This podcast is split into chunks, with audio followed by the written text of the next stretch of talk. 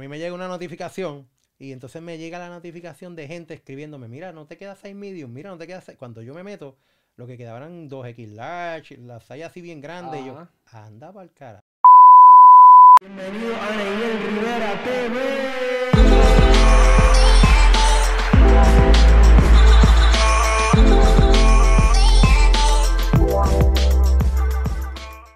Bienvenidos, mi gente, a otro episodio de Neyel Rivera T V. Este, hoy estamos aquí con, con Edwin Lodo, con mi tío. Había mucha gente que decía, mira, entrevista a Lodo, entrevista, literal, oye, oye, no estoy mintiendo, o sea, yo no voy a mentir por eso. Me escrib... Cuando yo le enviaba una entrevista y me enviaban para un mensaje, mira, entrevista a Lodo, y yo, brother, no, es esta entrevista, no es la de Lodo, la de Lodo viene después. Pero los, los tiempos de Dios son perfectos, so, ahora sí llegó la entrevista de Lodo, ya la, hoy la van a tener, así que más vale que la vean, la compartan. Y pongan la campanita, que todo el mundo siempre, ah, que no me llegan notificaciones de cuando subo un video, pues tienen que darle a la campanita, se suscriben, le dan a la campanita y ahí le va a salir el video. Así que Edwin, qué bueno que estás con nosotros acá. Este, ¿estás bien? ¿Desayunaste hoy? Sí, desayunamos. Este, gracias por dejarme para lo último. Este, pero nada, muchas gracias. Falta, falta mucho. Es que yo creo que habíamos esperado por la cuestión de que pues conmemorar los cinco años de Lodo. Sí, exacto. La próxima semana, así que... Y vamos a hacer algo bien chévere, pero...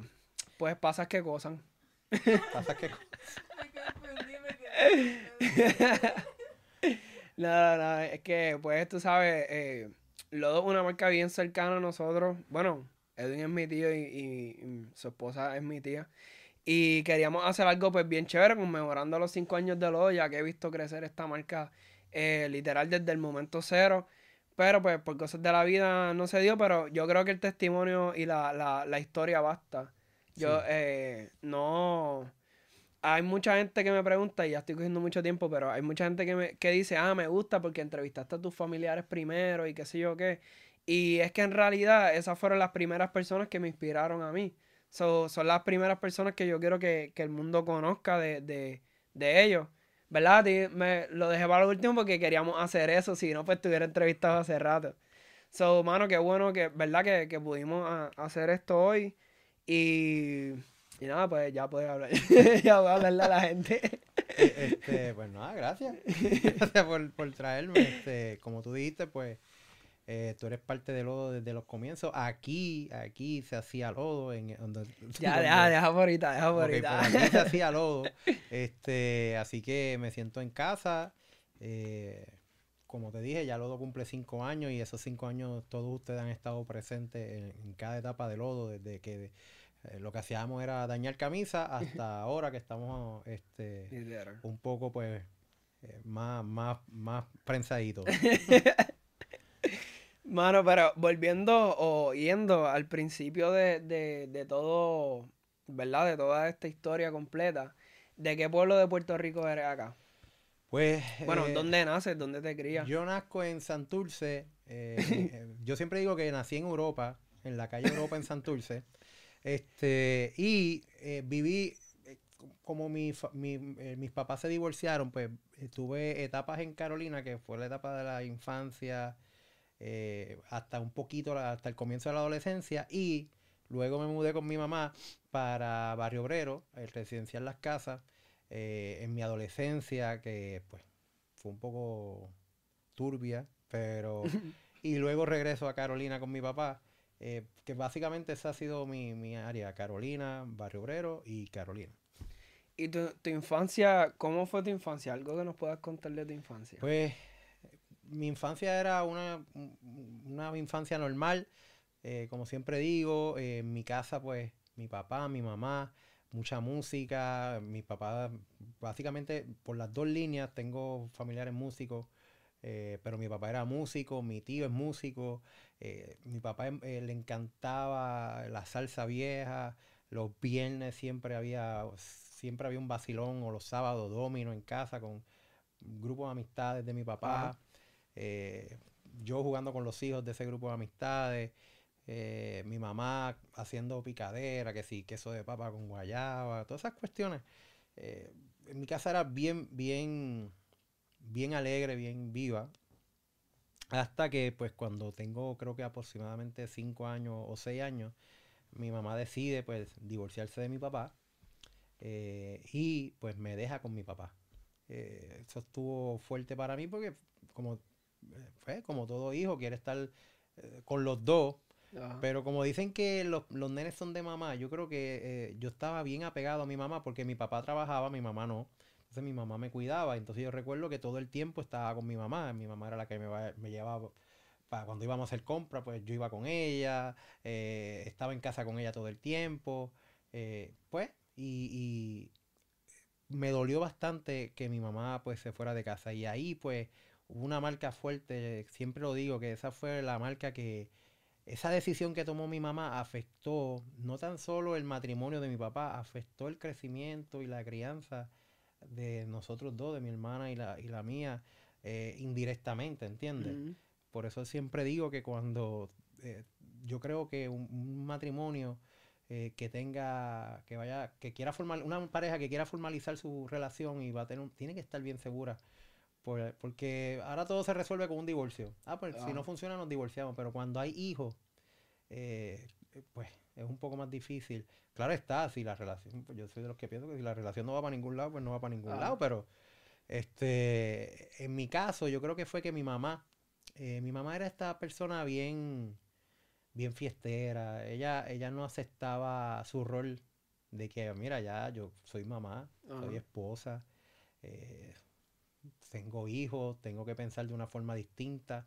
Yo creo que mi mamá siempre se quedó en la adolescencia y siempre quería este, eh, pues, vivir esa vida de soltería. Y pues a lo mejor pues, te estoy contando eh, la, la parte que yo sé. O sea, a lo mejor pues, había otras razones, yo no las sé. Yo pues...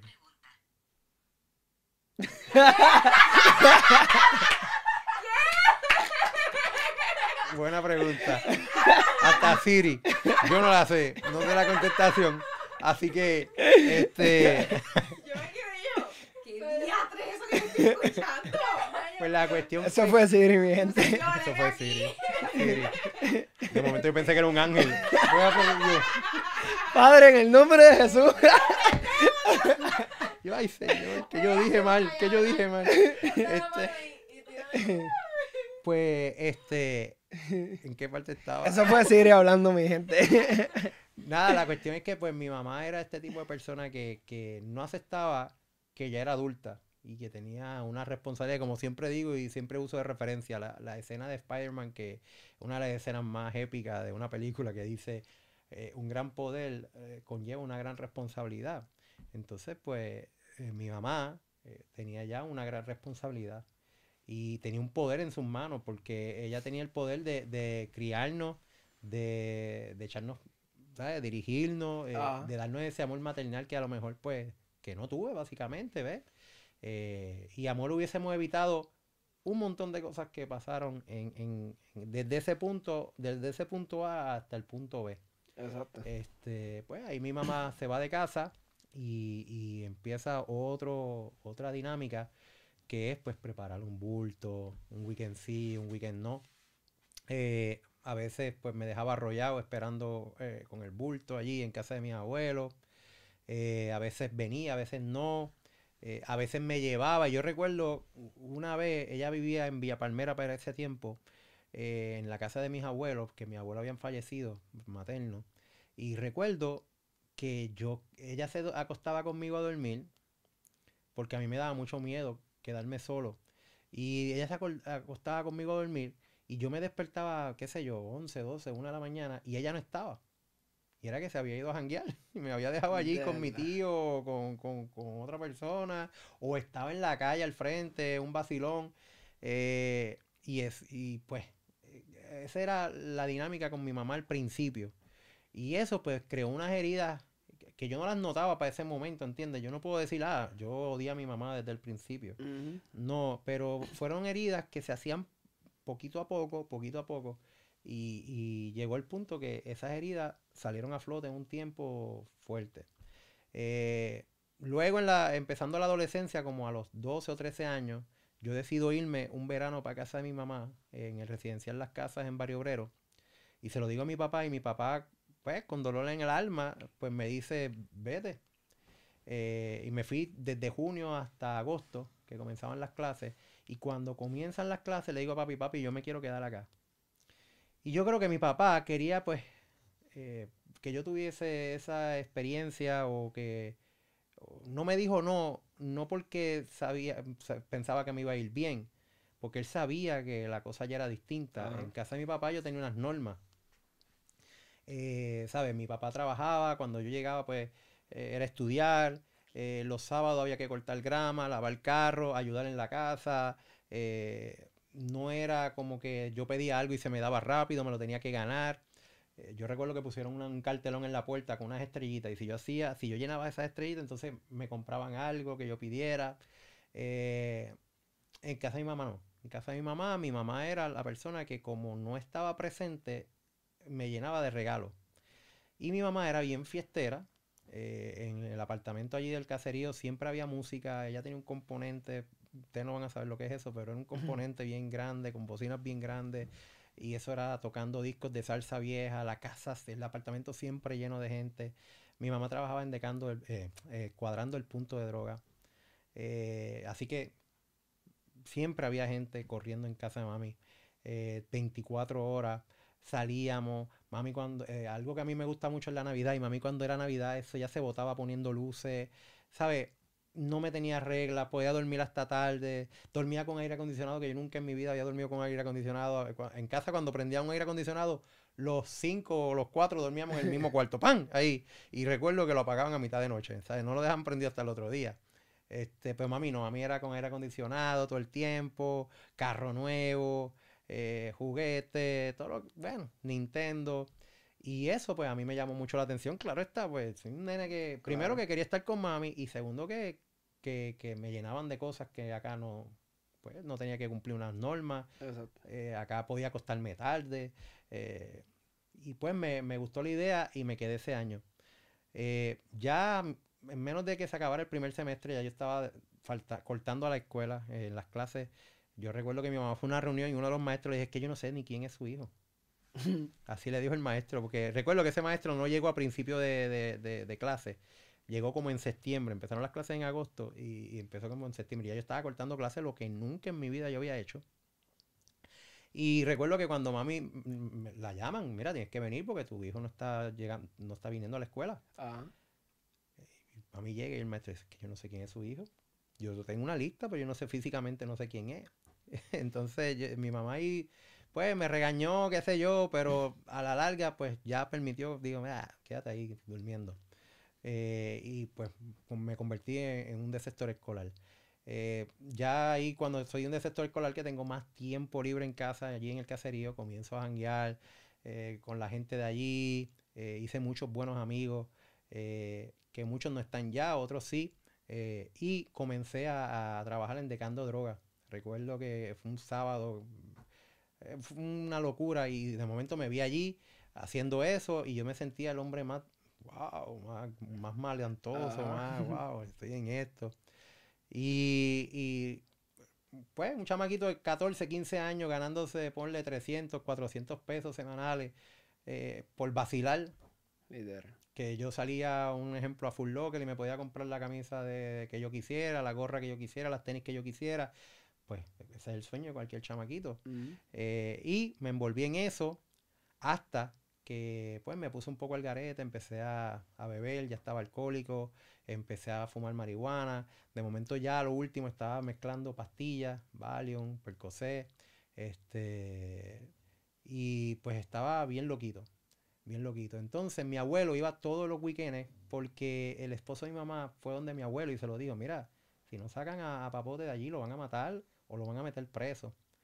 Eh, entonces, mi abuelo iba todos los weekendes, eh, se metía allí y caminaba aquel caserío, que aquello era calentoso, calentoso.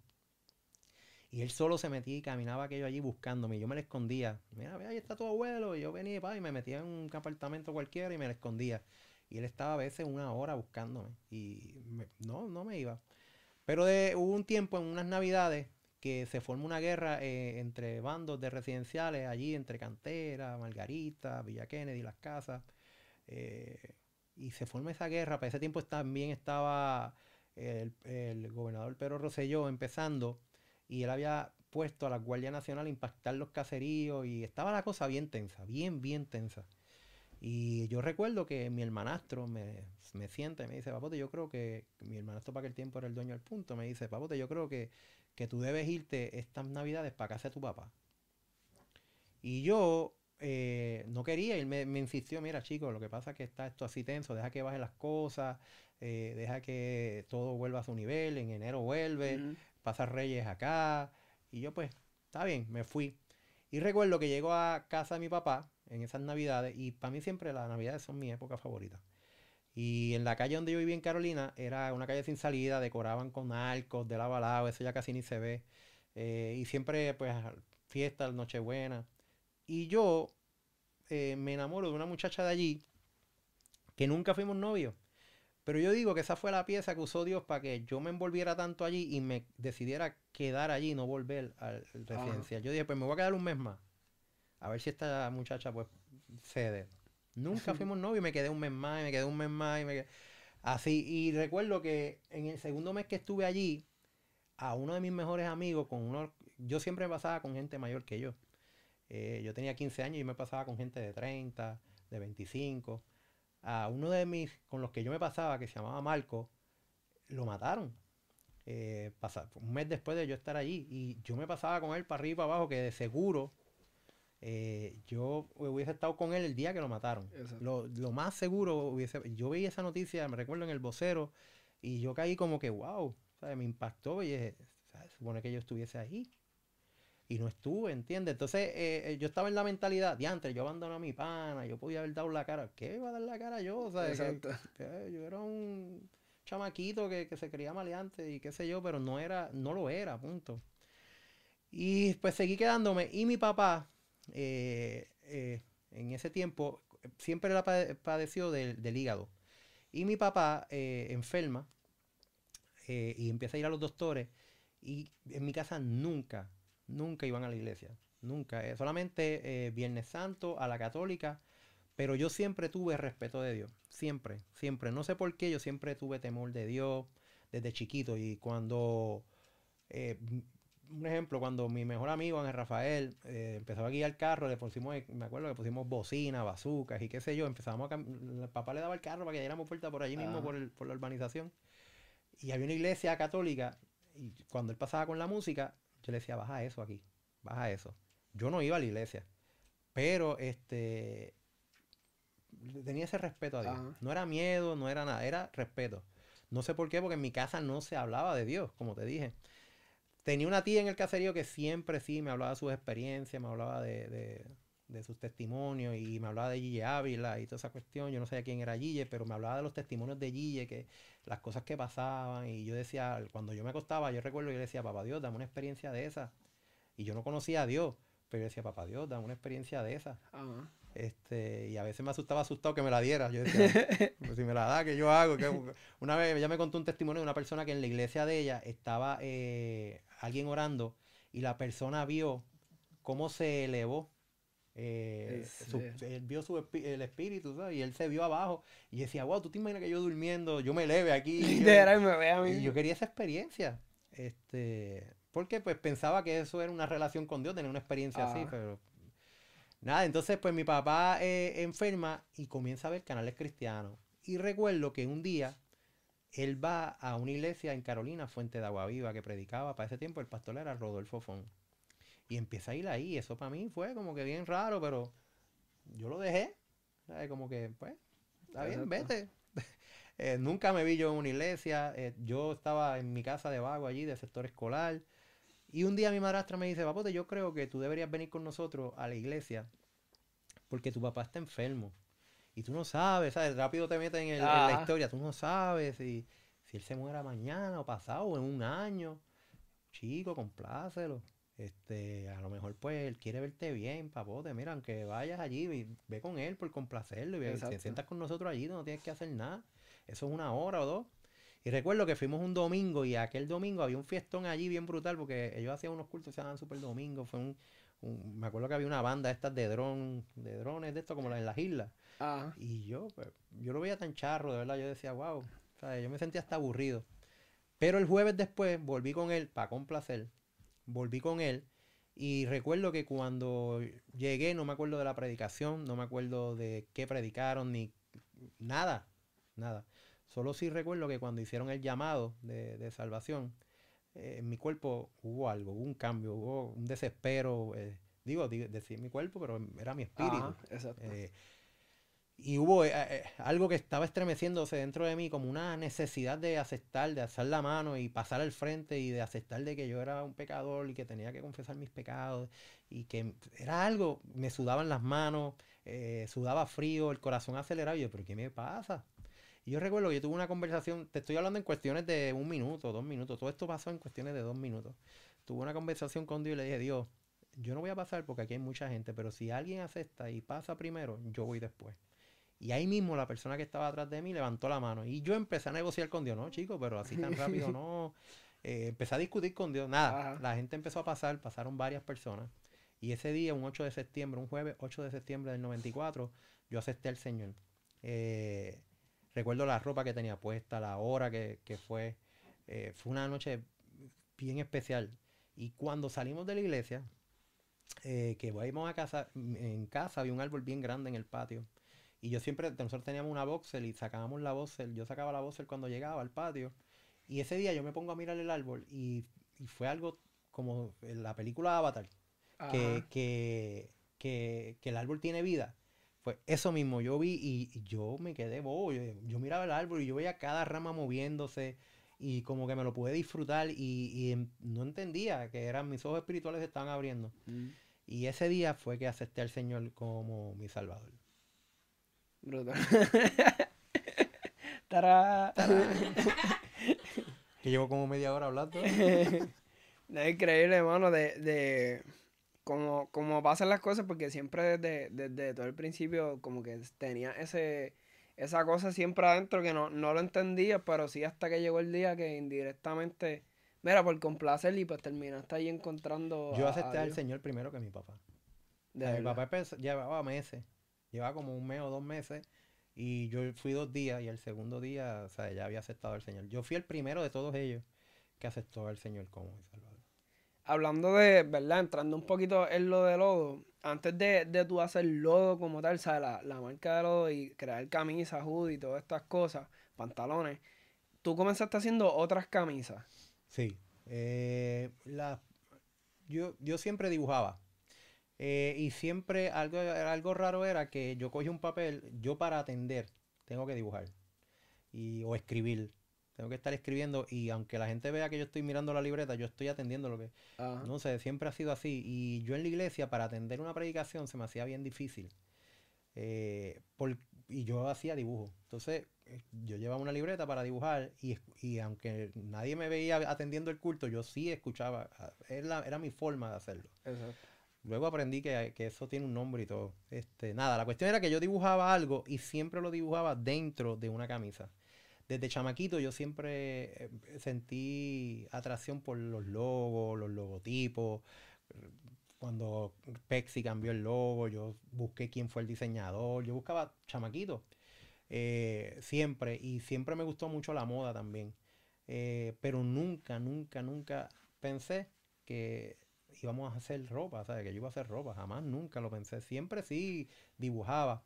Pero hubo una vez que cuando estando en la iglesia yo empiezo a cantar reggaetón cristiano, para el tiempo que era hasta ilegal en las iglesias, y teníamos un grupito que se llamaba The Overground.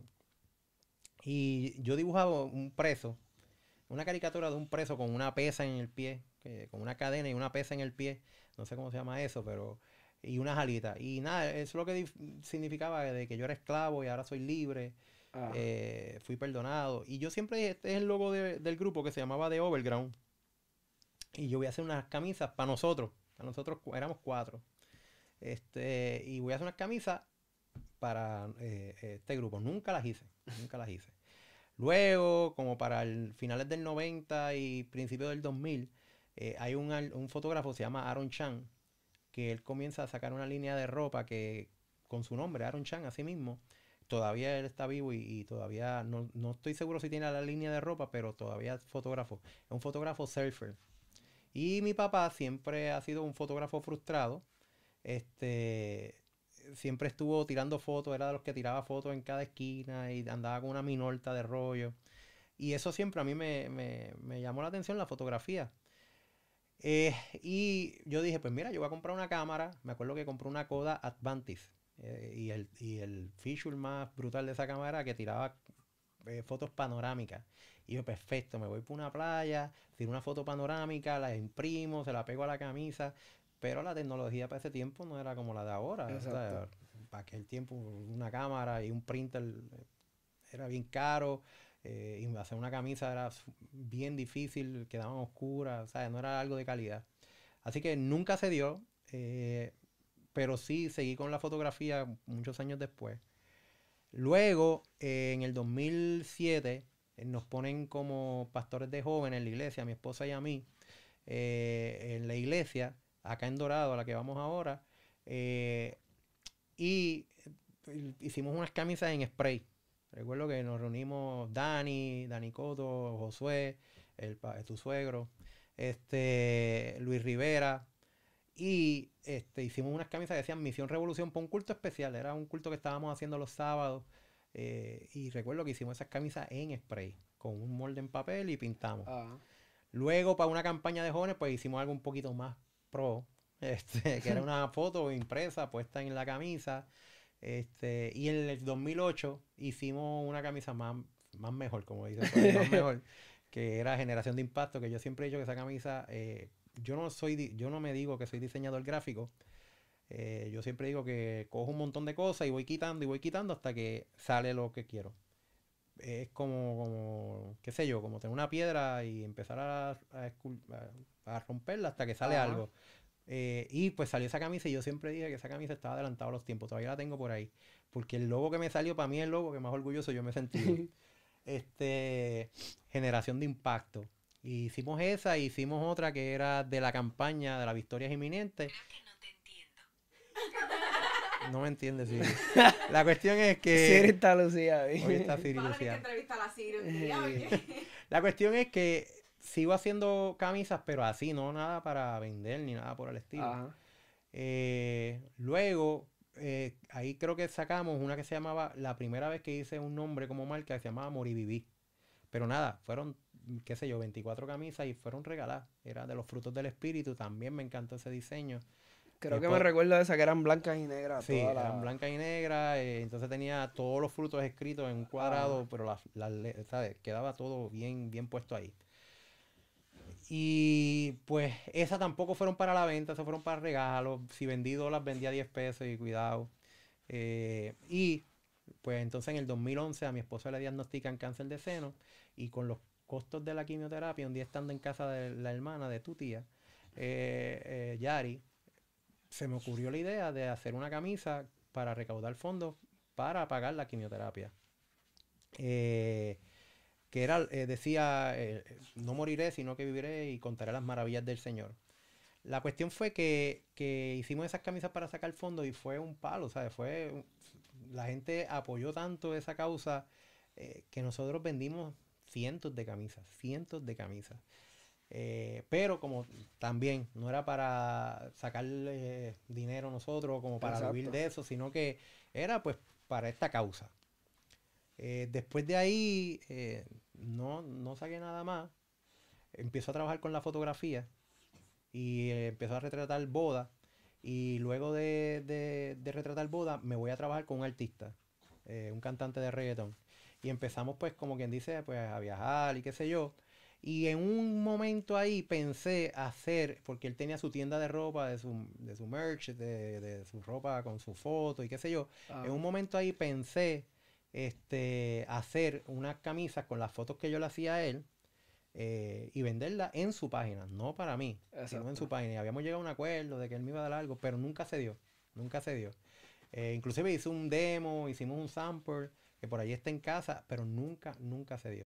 Entonces, este, pues seguí en la fotografía con él, y en un viaje yo, yo había comenzado bien, o sea, yo estaba en la iglesia, pero eh, en el transcurso de ese tiempo, pues, me aparté. Y, y esta, me creí la película de artista yo, de que yo era el artista. Pues imagínate, viajando en privado, y en hoteles, toda esta cuestión, me aparto. Y entonces, eh, en un viaje a Colombia, a Bucaramanga, Colombia, llegamos a un hotel que era prácticamente nuevo. Yo creo que ese fue el día donde más guille yo me eché. Yo llegué, me metí al cuarto en una mini suite, este, me puse, eh, recuerdo que me puse hasta la bata blanca esta que ponen en los baños, las pantuflas, caminé. Y yo dije, wow, yo tengo, yo estoy haciendo lo que cualquier fotógrafo quisiese ah. vivir, yo lo estoy viviendo. Y, y me acuerdo de eso, bien brutal, porque me tiré en el matre. Recuerdo que había una pelea de boxeo, yo la pagué por pay-per-view para verla. Bueno, yo, la cuestión fue que, nada, que cuando salimos al evento, allá los eventos son festivales. Eh, por lo menos aquel era un festival donde van muchos cantantes y a veces dura veinticuatro horas, dos días, un día. Ese era un festival. Y las calles se llenan bien brutal. Entonces, pues para llegar al estadio, que es un estadio de fútbol, donde caben treinta y cinco, treinta mil personas, este, pues tú tienes que con un, un tránsito brutal, aunque Ajá. vayas con policías y qué sé yo. Y recuerdo que ese día en la guagua, eh, tipo de, de, de tres filas, suburban, el, el, el artista estaba en el medio, en la fila del frente, yo estaba en la tercera fila, pero había un ambiente cargado, había como un ambiente fuerte. Y eh, yo miro para el lado así, y entre tanta gente que había, porque es como piensa, como una fiesta patronal, pero gigante. Exacto. Eh, entre tanta gente que había, yo veo esta nena como de seis años, cinco, seis, sucia, vendiendo dulces. Y yo la miro, me le quedo mirando porque pues el carro estaba parado en ese momento, y me le quedo mirando, y yo, yo en la prepotencia esa que yo tenía, y wow, ¿dónde estará el papá de la nena? Y recuerdo, no fue una voz audible, porque no, no te puedo decir que fue audible, pero fue al corazón. Y yo creo que esa es la voz que más fuerte te habla. Sí, que estremece, cabrón. Te estremece porque la, la, ahí mismo yo sentí que en el corazón me dijeron, ¿dónde está el papá de la tuya? Y eso fue para mí un bombazo, ¿entiendes? Entonces, desde ese punto al, al venue, al, al, al estadio, uh-huh. todo cambió. Yo caí en, un, en un, como en una depresión eh, pensando en esa, en esa frase, ¿dónde está el papá de la tuya? ¿Sabes? ¿Dónde estás tú? Y yo estaba metido en aquella tarima. Recuerdo que, que había un ventarrón, eh, las luces se movían, eh, estaba bien lleno el estadio y estaba como que todo regado. Era, no sé, no era la noche, no, no fue una de las mejores noches. Eh, inclusive no fue la mejor noche nunca. Para, de todos los eventos que yo fui, esa fue la peor noche. Eh, y recuerdo que se movían las luces, yo tenía como que miedo en la tarima, lo que nunca. Y empecé a retratar y, y fue la peor, eh, el peor evento que yo retraté de, de ese artista. Y cuando nos fuimos, yo me voy con esa tristeza igual. Yo no hablé en todo el camino, llego al cuarto y en vez de echar, ponerme la, la bata blanca y las pantuflas, así mismo como llegué, así mismo me tiré en la cama a llorar. Y recuerdo que yo empecé a decir a Dios, Dios, ¿qué me está pasando? O sea, esto es lo que... Todo el mundo quisiese vivir, un fotógrafo quisiese vivir, cualquier persona quisiese vivir sí, esto. Claro. Estás viajando, estás conociendo mundo, estás haciendo lo que te apasiona. Eh, ¿Qué es esto? Y yo recuerdo que esa misma voz que me habló el corazón me dijo, lo podrás tener todo, pero sin mí, nada. Y eso fue, ya tú sabes. Eh, al otro día, pues, ya como a las seis de la mañana estábamos de regreso a Puerto Rico y en el privado, pues, yo estaba bien callado, yo no hablé y había como una, estaba tenso, todo el tiempo estuvo tenso ese viaje. Y cuando llegué a Puerto Rico, eh, llego a casa como a eso de las dos o tres de la tarde y mi esposa estaba en casa y ya se estaba preparando para ir a la iglesia porque acá los cultos son por la tarde. Ah. Eh, y yo le digo, espérame que yo quiero ir contigo. Y ella pues se sorprendió porque yo llevaba un tiempo sin, sin ir a la iglesia y ella sabía lo que, lo que, estábamos, lo que estaba pasando, uh-huh. ¿sabes? Que ya yo estaba volviendo a las andadas, a beber, toda esa cuestión, ¿entiendes? Eh, y fui con ella. Y ese día estaba eh, este predicador que yo no lo conocía para ese tiempo, José Luis eh, Hernández. Mm. Yo no sabía ni quién era él. Yo sé que yo me siento en la primera fila siempre con Priscila. Y recuerdo que él estaba hablando y en, es, en un momento de la predicación él dijo, joven, podrás tenerlo todo, pero sin Dios nada. Y ya había pasado menos de veinticuatro horas, Dios me había dicho eso dos veces. Eh, y yo recuerdo que cuando él hizo el llamado a reconciliación, pues yo me reconcilié con el Señor ese día. Eh, y ese día, pues, eh, todo cambió con, con, la, con el artista. O sea, como que algo pasó, no sé, eh, pasó algo que yo no sé qué fue, Pero todo cambió. De esta amistad que teníamos, de, de trabajar todos los días juntos, todo el tiempo juntos, pues se puso algo hostil la situación. Eh, y un día yo estoy, él estaba de viaje eh, en Estados Unidos y yo estoy en la oficina, que era en la casa de él acá en Puerto Rico, eh, y, y yo busco a los nenes a la escuela y me los llevo. Y yo estoy o sea, eh, atendiendo la, la casa de él, como quien dice acá, eh, mientras trabajaba, pues atendía la casa. Y estoy sacando el perro de la casa. Y recuerdo que el perro estaba haciendo sus necesidades y yo las estoy recogiendo. Y yo levanté la vista y mis nenes estaban en la guagua. Y cuando yo levanto la vista, veo a mis nenes y yo me sentí como el hijo pródigo. ¿Sabes? ¿Qué yo hago aquí? Mm. ¿Qué necesidad yo tengo de estar aquí? Eh, y eso para mí fue como que un boom de que, pues mira, hello. Nada, ¿sabes? Salte de aquí, renuncia, exacto, haz lo que tú quieras. Pero yo siempre he sido bien analítico con la cuestión de, de los trabajos. Eh, yo trabajo desde los diecisiete, dieciséis años, pues, ¿sabes? Perder un trabajo como para mí es bien difícil. Y recuerdo que eh, se, se, se siguió poniendo bien hostil la cosa, pasó otras situaciones donde Dios me habló de que iba a pasar y mi esposa me lo recordó y ese día yo renuncié. Ese día cuando pasó esa situación, que no la quiero hablar acá, mm. eh, pues yo renuncio. Eh, con todo y eso él me dice, no, tú quédate trabajando una semana más. Perdón. Quédate trabajando una semana más eh, y, y hablamos después, qué sé yo, y nada, la cuestión fue que renuncié. Pero era la primera vez que me quedaba sin trabajo eh, en veinte años de mi vida o algo así. Y la incertidumbre total. Entonces yo empecé a clamar para arriba y recuerdo que ese fue el año donde yo aprendí a depender. Yo y mi esposa, mi esposa y yo, este, empezamos a depender totalmente de Dios. ¿Sabes? Eh, ¿Cómo te explico? A veces no teníamos, la casa se pagaba el lunes y no teníamos con qué pagarla. Entonces ya entra el desespero eh, de cómo la vamos a pagar, tenemos todo esto encima, los nenes. Recuerdo que esas navidades, eso pasó en noviembre más o menos, eh, a principios de noviembre. Recuerdo que esas navidades no les regalamos nada a los nenes. Eh, las hermanas de Priscila, tus tías, fueron las que compraron unos juguetes para que nosotros se los diéramos. Este, fue bien fuerte. Entonces ese año completo... Eh, dependiendo de Dios. Y ahí, a principio de esa situación, en esa crisis, en medio de ese reguero de vida, de lo que teníamos, de, de, de la situación que teníamos, nace eh, lo que es Lodo, que para aquel tiempo no tenía nombre. Eh, yo decido después, mira, voy a hacer unas camisas, uh-huh. una mente bien pequeña, eh, va, hago treinta camisas, las vendo, saco para pagar la casa, pago la casa, saco diez camisitas más, pago la casa, uh-huh. saco quince camisas más. ¿Sabes? Esa era la idea de lo que iba a hacer eh, para lo que en aquel tiempo no se llamaba Lodo, pero era lo que quería hacer. Y recuerdo que empecé a buscar un nombre y se iba a llamar Awake. Y yo me puse a buscar en Facebook eh, cosas eh, que se llamaran Awake. Y había una librería y dije, diantre, no, este no puede ser el nombre. Y nada, la cuestión fue que busqué como mil nombres.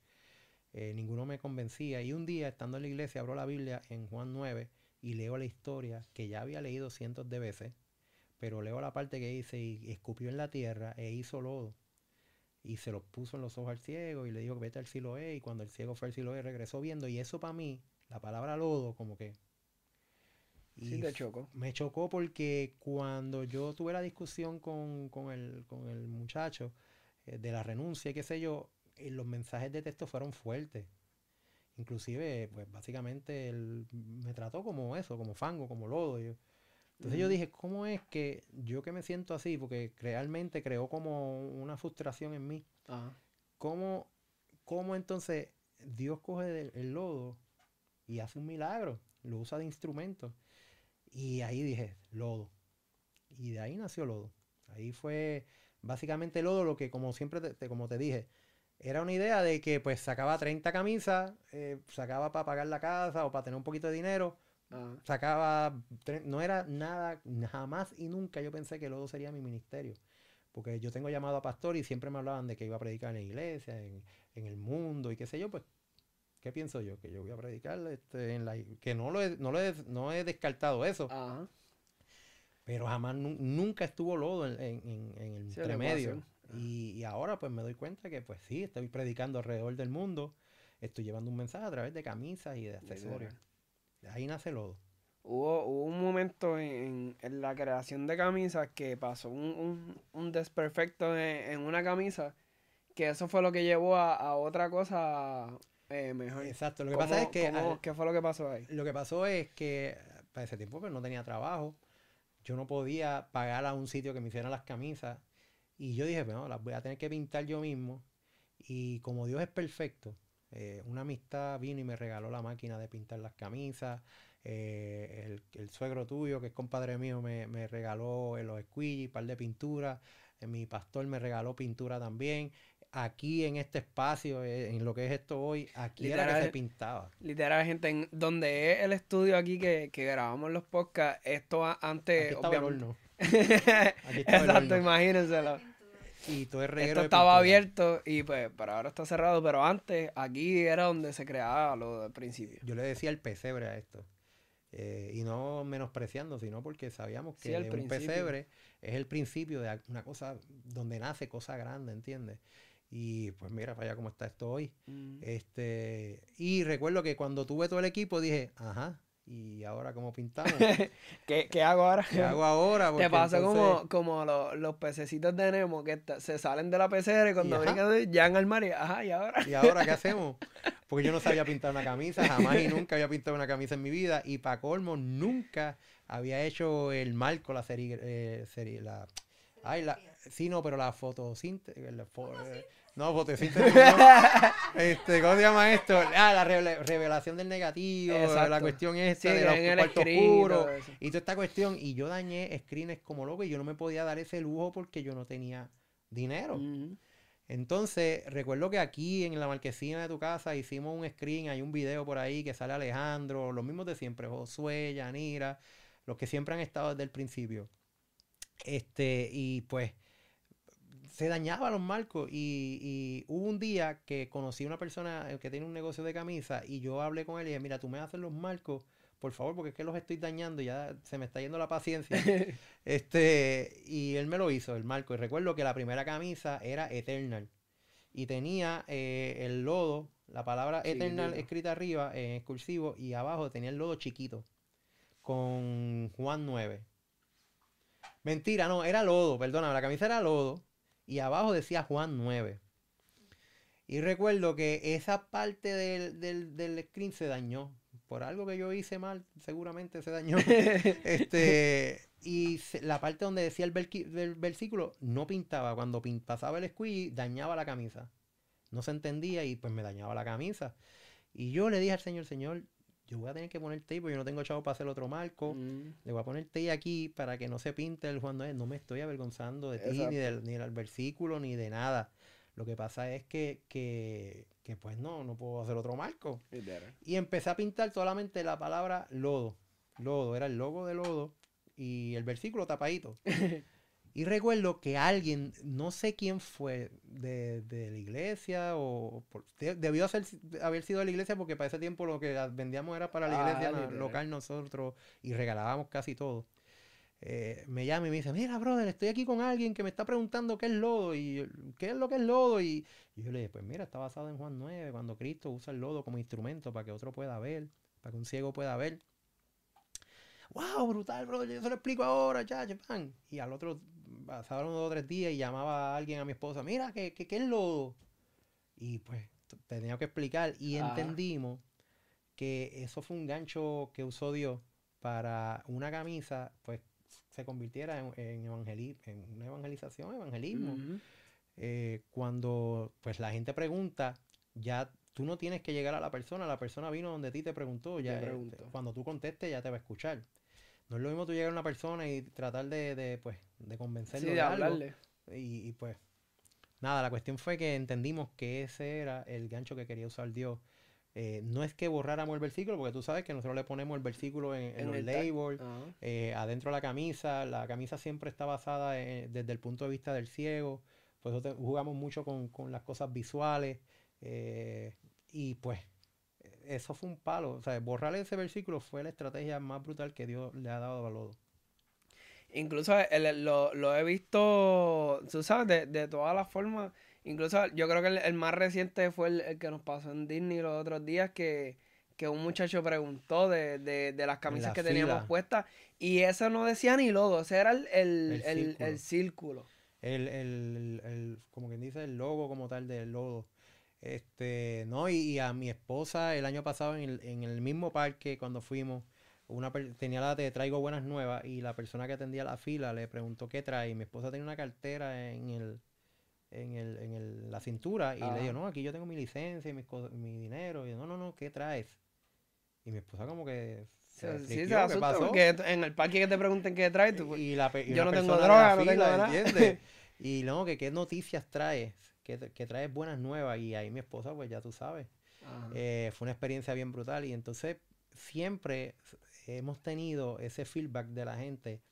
Mira, Edwin, me preguntan qué es Lodo.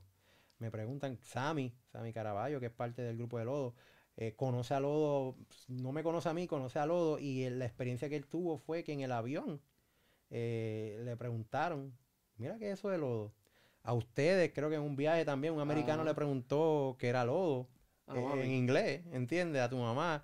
Eh, en el parque en estos días, ese grupo de personas que yeah. nos contactó. Incluso, yo no sé si yo te recuerdo, a mí me pasó también en una tienda, en creo que fue en Plaza de las Américas, lo mismo también cuando ahí era Lodo todavía normal. El Lodo clásico. El, el, ajá. Este, ¿sabes? Ese es el feedback que siempre recibimos, ¿sabes?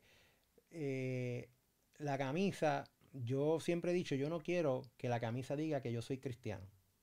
Mm. Yo quiero que la camisa sea un complemento de lo que yo soy como cristiano. Eh, que cuando la persona pregunte, oye, ¿qué es esto de Lodo? Pues yo tenga algo que decirle. Y por eso, exacto, desde el principio mandamos la explicación de lo que es Lodo. Yo creo que fue eh, Janeri eh, la que nos dijo, deberían hacer la explicación para que la gente... Eh, eh, lo, me sí, recuerdo... Sepa. Que se la hice, la imprimí en el printer de la iglesia, te estoy hablando al principio, y la entregué a ella y a José Luis una camisa con la explicación hecha en el printer allí, en la computadora. Ah. Y desde ese día empezamos a hacer los flyers que se los poníamos dentro de la camisa para que la persona sepa que lo que tiene no es una camisa común, es un instrumento. Es, es, es como que ese Lodo que tenía Cristo, porque Cristo pudo haber dicho, quedas sano, y el ciego quedaba sano. Ah. Pues que la persona que tenga la camisa sepa, te van a preguntar, pues, ¿qué tú le vas a contestar? Pues esto. Entero. Esto habla del amor, la misericordia, de cómo a veces estamos ciegos. Eh, eh, eh, creemos que lo vemos todo, pero realmente estamos ciegos. Uh-huh. eh, y pues, somos Lodo para que otros puedan ver, somos instrumentos para que otros puedan ver.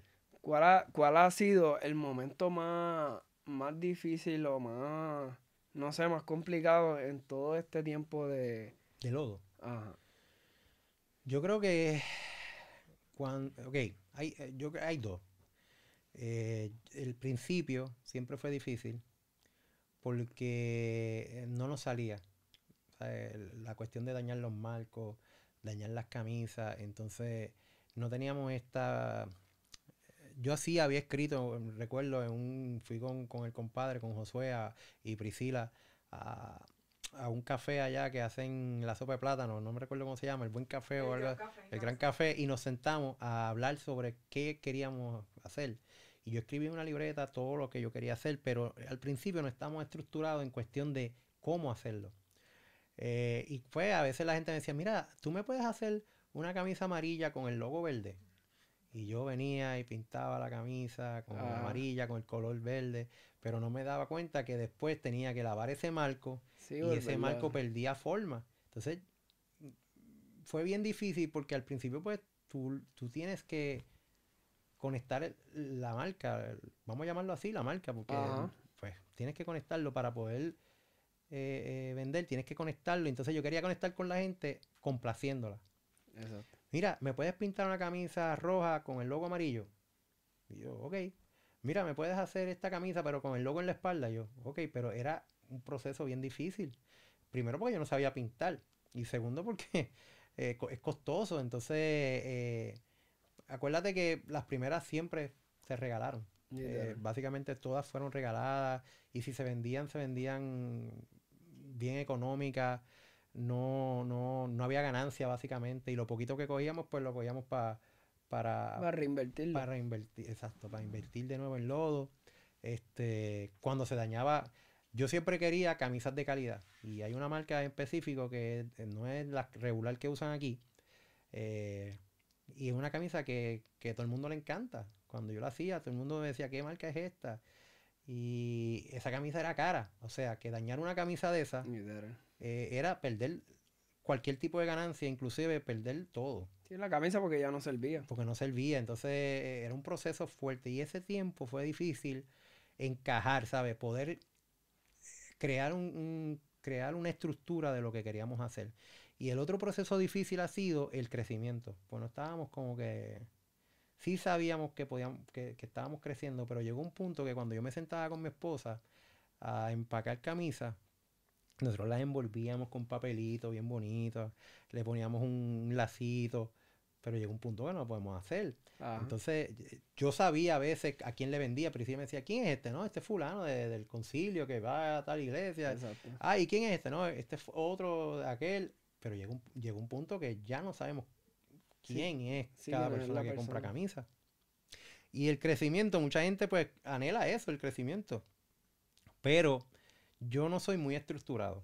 Ya ha quedado claro que no soy muy estructurado. Entonces, en el crecimiento, cuando, un ejemplo, hicimos la camisa del astronauta, que se vendieron doscientas camisas, Ajá. Eh, ya tú sabrás el, el reguero que se me formó en mi vida. Sí, entonces, este, eh, yo tengo, pues ya tengo mi, tengo un trabajo regular, ¿sabes? Tengo que llegar a, a aquel, a, hasta los otros días estuvimos escribiendo las direcciones a mano. Exacto. Y eh, Priscila y yo estuvimos un día desde las siete de la noche hasta las casi las tres de la mañana escribiendo direcciones a mano en esa orden nada más. Y en las mascarillas. Y, y fue un, o sea, ha sido difícil acostumbrarnos al crecimiento. Ha sido bueno, porque pues tú ves para atrás y tú dices, mm. wow, ¿sabes? Hemos crecido. Pero si tú eres como yo, que no soy muy estructurado y se me hace difícil acoplarme o estructurarme, pues también te cansa. Eh, llega un punto que te, te, te dice, wow, ¿sabes?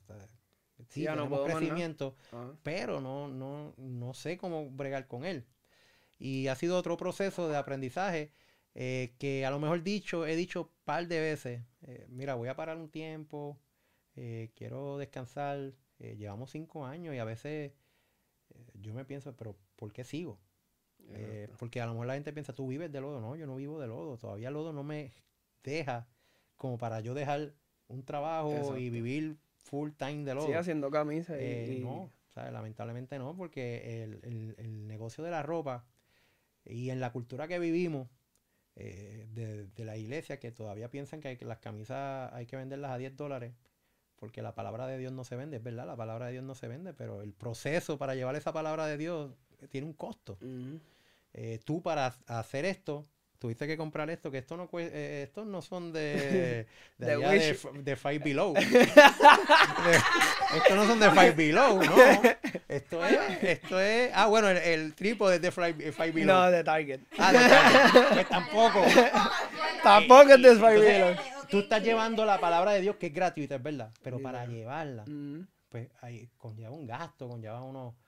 Eh, un trabajo, conlleva eh, horas de sueño perdido. Sí, literal, porque eso, ese, vamos a suponer, ese dinero tú lo puedes invertir en, qué sé yo, salir con tu familia, eh, comprarte unos tenis que te gustaron, eh, y, cualquier otra cosa. Y tú sabes bien que a veces yo cogía chavos de mi sueldo, de mi trabajo regular, mm-hmm. porque después pues conseguí un trabajo que, que, que, que todavía estoy actualmente, eh, y cogía chavos de mi sueldo para invertir en lodo. O sea que estaba hasta perdiendo dinero que entraba de ingreso a la casa para Exacto. invertir en lodo. Y a veces, pues, eh, en el crecimiento, yo digo, pero ven acá, yo estoy creciendo. Tengo un reguero brutal y mm. no estoy, todavía no puedo decir que... Y a veces he dicho, pues quiero descansar un rato. Hoy mismo yo le mandé un mensaje a alguien y le dije, siento como que quiero parar. Este, pero después de, me, se me va la, la, la, la... ¿Cómo se llama esto? La, la changuería. La changuería. y... y vuelvo y entiendo que, que, que no, que no podemos parar porque es que esto no es una marca de ropa, esto es un ministerio, esto es una, mm. un, un estilo que estamos llevando, una forma de llevar la palabra de una forma distinta. La misma palabra de una forma distinta. En, en todo el proceso y en todo lo que has vivido, ¿qué ha sido lo más que te ha gustado de, de Lodo? Chacho, Lodo, conocer toda la gente que he conocido, este, la, o sea, los testimonios, el feedback cuando la gente te escribe eh, y sabes que te dice, mira, brother, hubo una persona que me escribió, no recuerdo quién fue, yo sé que fue un muchacho, y me dijo, yo no voy a ninguna iglesia, pero yo me pongo una camisa de lodo que te compré y, y yo me tengo que comportar. Yo soy lo más al garete que hay, pero cuando yo tengo tu camisa yo me comporto. Y yo me quedé como que, wow, ¿sabes? Y es bueno porque, ajá, ajá. oye, siente como que y a lo mejor pues, ese muchacho sí. poco a poco Dios va trabajando con no, él. No, y el respeto que le tiene, como que él sabe que es una camisa cristiana y pues él dice, no, tengo que comportarme. Y otra cosa que siempre me ha gustado es que cuando miro para el lado, está toda mi familia al lado mío. Estás tú, está mi esposa, mis hijos, y aunque a veces estamos que... Este, no, que en los momentos lodo. En los momentos lodo. Ah, le, sí, porque le tenemos los momentos lodo. Este... Para, que no, para los que no saben, cuando hay momentos de, de tensión y hay, las cosas se nos van de la mano, pues le decimos los momentos, momentos lodo. lodo. Para no decir un momento de pelea, un momento de discusión, pues le bueno, los momentos lodo. Los momentos Correcto. Lodo. Correcto. Este, yo tengo un chat y todo el mundo, en esta pandemia, yo no le escribió, extraño los momentos lodo. Este, de verdad son buenos. Son, ¿sabes? Son, y verle, se pasan ver alrededor y ver que en estos cinco años siempre han estado ahí. Eh, que se han aumentado más personas que, mm. que pues, claro, Sammy, este, Jonuel, eh, brutal, ¿sabes? Para mí es como que, wow, eh, yo digo que Dios va poniendo gente como un juego de ajedrez, cada persona tiene un, un movimiento único, mm. cada ficha tiene un movimiento único, pero todos ayudan a que gane, a que haya un jaque mate al final. Exacto. Eh, a lo mejor esta persona se movió aquí y no se puede mover más de ahí o, o se comió la ficha o qué sé yo, pero esa persona hizo algo que al final cuando tú miras para atrás y dices, si esta persona no hubiese hecho esto, exacto, esto no hubiese salido. Eh, un ejemplo, Alejandro, Alejandro estuvo al principio, pero Alejandro está, básicamente pues no está ahora, ajá, pero Alejandro era el que me ayudaba con la cuestión esta de, de ¿sabes cómo es Alejandro? Que Alejandro es un chiste, este, y cuando ya yo estaba a punto de patear el marco, él salía con un chiste, ¿entiendes? Y, no, chico, cálmate, hay un video de él que a mí, yo lo que pasa que lo ahora también él trabaja y para ese tiempo él vivía aquí en Guarisco. Aquí, exacto. Eh, hay personas que tienen movimientos únicos, pues mira, a lo mejor... Eh, de aquí a diez años, pues ustedes no estén, pero ustedes hicieron algo para Lodo, que, que en diez años, pues uno mira para atrás y dice, no, ellos fueron parte mm. importante de Lodo. Esas son las dos, las dos cosas que, que a mí me gustan. Hablando así, ¿verdad? Para ir concluyendo, en todo, todo lo que has vivido y todas las la experiencias que has tenido en, en base a, a tu, tu experiencia personal y, y tu experiencia de, de, de el Lodo, ¿qué le podrías decir a, a las personas que nos están viendo y a, a, si lo quieres dividir también a personas que, que quieren emprender eh, en ropa o quieren emprender en algo? En base a lo que tú has vivido, pues ¿cuál, cuál sería tu consejo para, para ellos? Pues mira, yo creo que eh, la consistencia, mano. Yo siempre hablo de la consistencia. Para todo, eh, la consistencia es base. Si tú eh, estás creando una, un ministerio o una marca... como quieras llamar, y la estás creando pensando que vas a vivir de, de eso, pues yo te voy a decir algo. Llevo cinco años y todavía no he podido. Eh, sí, he generado ingresos, pues no puedo decir que no, pero no puedo vivir de, de eso. Así que yo creo que cuando esto es distinto a, a una marca secular, una marca secular sí va directo a generar ingresos, y si no genera ingresos, pues se tiene que caer. Pero esto eso. es un llamado. Esto es más bien un llamado de Dios. Y yo creo que aquí no hay tiempo para... decir, me voy a quitar o voy a descansar. No, tú tienes, si vas a empezar, te, tienes que empezar sabiendo que, que, pues, que hay que continuar, que van a, van a ser momentos difíciles. Todo. Hay una predicación de Robertito Lugo que, que a mí me gusta mucho, que, que yo le hice un video una vez que decía, eh, ¿sabes? Que la vida, eh, que te quisiera decir que la vida es fácil, que no, que no vas a tener problemas en el ministerio. No, que no te va, que todo te va a ir de maravilla, pero sí vas a tener problemas en el ministerio, vas a tener gente que no te va a ayudar, vas a tener gente que, que cuando tú pidas la ayuda te va a dar la espalda, eso va a pasar. Mm-hmm. Pero también va a haber gente que sí te va a ayudar, va a haber personas que sí te van a, a dar la mano. Claro. Eh, que, no, que no pienses, eh, por, por lo menos estoy hablando a, a los que quieren hacer esto como ministerio. Mm-hmm. eh, Tienes que seguir, mano. Si ese es tu llamado, eh, tienes que seguir, aunque no veas frutos al principio. Oye, yo no vendía camisas. Eh, tú sabes bien que nosotros regalábamos más de lo que vendíamos. Y cuando salió la del astronauta, que para mí yo creo que ha sido la mejor este, venta hasta ahora, después de la de eh, la, la Resistencia. Resistencia. Eh, que en cuarenta y cinco minutos se acabaron todas las camisas. Mm. Y que inclusive tuvimos que abrir una la, segunda. La, la, la de la Resistencia me gustó, mala mía que te interrumpa. Porque cuando fuimos a... ¿Verdad? Ahí mismo estaba lo del concierto de Redimir y todo sí. esto. Y pues obviamente yo, yo estaba contigo allá. Y mientras íbamos subiendo la escalera, eh, tú veías gente con la camisa y tú le decías, ¡acho, me encanta tu camisa! Y la gente se, te miraba y hacía como que, mira este, está hablando. Uno y te pinchaba. Sí, el lodo, y yo, sí, yo sé. Yo sé Entonces, ese día me reí un montón porque yo decía, si la gente supiera que la camisa que tiene, como que la marca es tuya. Sí, es verdad. Y, y está cool, como que estaba ahí medio infiltrado. No, inclusive parecía la camisa del evento. Literal. No era la camisa del evento. Había un montón de gente. Había un montón ese de gente. Con, ese con fue el camisa. Día que yo dije, esto explotó aquí, ¿sabes? Eh, ya Lodo explotó. Uh-huh. Ya Lodo, no es que en eh, fama o algo así, sino que ya la gente aceptó lo uh-huh. que es Lodo. Eh, porque cuando, inclusive mi esposa y yo estuvimos entregando camisas a la mano, porque esa camisa salió en dos semanas. No, esa camisa no iban a hacer.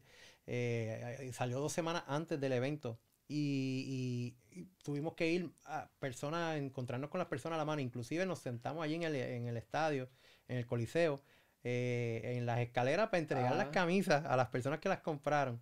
Eh, esa camisa fue bien rush en cuestión de tiempo, eh, pero fue el palo, ¿sabes? La camisa fue la que me dijo, oye, estás viendo frutos aquí. Uh-huh. eh, y yo, wow. Y la del astronauta, que fue la que me sorprendió en cuestión de rapidez de venta. ¿Sabes? Fue la que yo dije, esto no es posible que esto se haya acabado ya, porque ah. a mí me llega una notificación y entonces me llega la notificación de gente escribiéndome, mira, no te quedas seis medium, mira, no te quedas seis. Cuando yo me meto, lo que quedaban dos X large, las seis así bien grandes, ah. y yo, anda para el carajo, ¿qué pasó aquí? ¿Sabes? Esto se vendió todo ya. Entonces, yo ahí decidí, eh, hago otra, otra tirada, pero era bien inseguro porque ya yo había mandado a hacer las camisas. Este, y hice una segunda tirada y no se vendió tan rápido, pero se vendieron, ¿entiendes? Eh, ahí fue que yo dije, esto acopló, ¿sabes? Este ministerio se acopló ahora. Y me, yo le doy gloria a Dios por eso totalmente, porque de verdad que yo no sé nada de artes gráficas, yo no sé nada de mercadeo, pero, eh, ¿sabes? Yo no puedo decirte, no, yo estudié mercadeo y, y manejo de redes sociales. No. Ah, no, yo estudié... No. Yo solamente puedo decir que eso... Yo recuerdo un testimonio de no sé quién que dijo, mira, ese muchacho que está tocando el piano ahí, él no sabía tocar piano. Y un día vino Dios y le, le dijo, siéntate en el piano y rompe a tocar piano. Y el chamaco rompió a tocar piano y sabía tocar piano. Y yo dije, wow, yo quiero eso, yo quiero aprender a tocar guitarra, señor. y... Pues ahora, la guitarra. Pues yo pensaba, yo, Señor, yo quiero aprender a tocar guitarra y no, y no pasaba. Ajá. Pero ahora me doy cuenta que el Señor me capacitó en otras áreas que yo jamás y nunca pensaría que he llegado mm. ahí. ¿Sabes? Un, una, una, un mercadeo como el del astronauta que yo dije, esa campaña fue brutal. ¿Sabes? Para mí, yo la repaso ahora y digo, wow, ¿de dónde se me ocurrió esto? Y, y tengo que decirle, eso es Dios, no hay más de otra, porque yo no tengo esa creatividad tal vez, pero Él sí. ¿Entiendes? Una vez alguien me escribió y, y me dijo, mira, eh, ¿por qué tú dices que tus camisas son hechas en Puerto Rico? Si no, porque yo le ponía en el label hecho en Puerto Rico. Si no son hechas aquí. Eh, y yo le dije, yo por dentro, es verdad, no son hechas aquí. eh, ¿Verdad? No, contra, mano, que le contesto. Ah, que le digo. Y caí como en, una, en un down. Y yo, ven acá, y me puse a hablar con el Dios. Empezando la pandemia. Yo, Señor, ¿qué contesto ahí? Y Dios me dice... que tú, eso está hecho en el corazón mío. Y yo puse eso. Para los que me preguntan que por qué Lodo no está hecho, en, pongo que está hecho en Puerto Rico si no está hecho aquí, tienen razón. Lodo está hecho en el corazón de Dios. Y eso fue un boom, ese fue un estatus que todo el mundo, ¡ah, rayo, qué brutal! Y ahí fue que nació, somos de otro planeta. Y sí, cuando a mí siempre desde chamaquito me ha gustado la cuestión esta de, de, de astronauta, del Challenger, de toda esta cuestión, ah. de la NASA. Eh, y cuando sale lo de, de otro planeta, somos de, no, no somos de aquí, ¿sabes? Ajá. Lodo no es de aquí, es de otro planeta. Y ahí nace la camisa del astronauta. Y, y yo vi el respaldo de Dios cuando, cuando la saco y pasa lo que pasó, que en menos de una hora se vendieron todas las camisas. Y, y consistencia, bro. Yo he querido rendirme mil veces. Eh, a, a veces le digo a mi esposa, ya, se acabó. hasta aquí, no vuelvo más. Hey, hey, tiro dos o tres puertas y, y después me calmo y... Está bien, te van a hacer un diseño. Te van a hacer un diseño. Es difícil, pero el consejo que yo puedo dar es consistencia. Yo creo que, yo creo, yo estaba hablando hoy con los juveniles y yo les decía como que la, no hay nada mejor como que tú predicarle a alguien y después ver cómo esa persona se convierte o cómo esa persona cambia. Yo les decía, no es algo que ni aunque tú tuvieras un millón de dólares en el banco, ni aunque tú tengas todos los lujos, ni todo, eso no se compara, porque cuando tú ves como que... La satisfacción. Exacto, de, de esa persona eh, cambiar su entorno, cambiar todo, eh, esa satisfacción es, es única, de verdad que sí. No, y, y eso me ha pasado con los feedbacks de la gente. Y cuando yo miro y digo, es verdad, yo no vivo de lodo. Yo no puedo decir que tengo... Puedo vivir full time de lodo. Uh-huh. Algún día, si Dios quiere, pues pasará.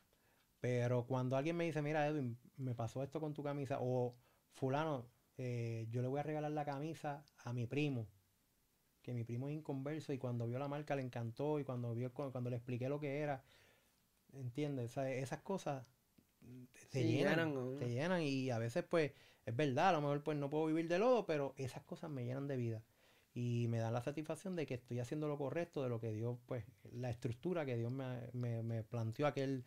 Eh, noviembre del dos mil quince, ¿entiendes? Vamos cerrando porque la... Sí, ya, ya, la, ya lo iba a cerrar. La, la red.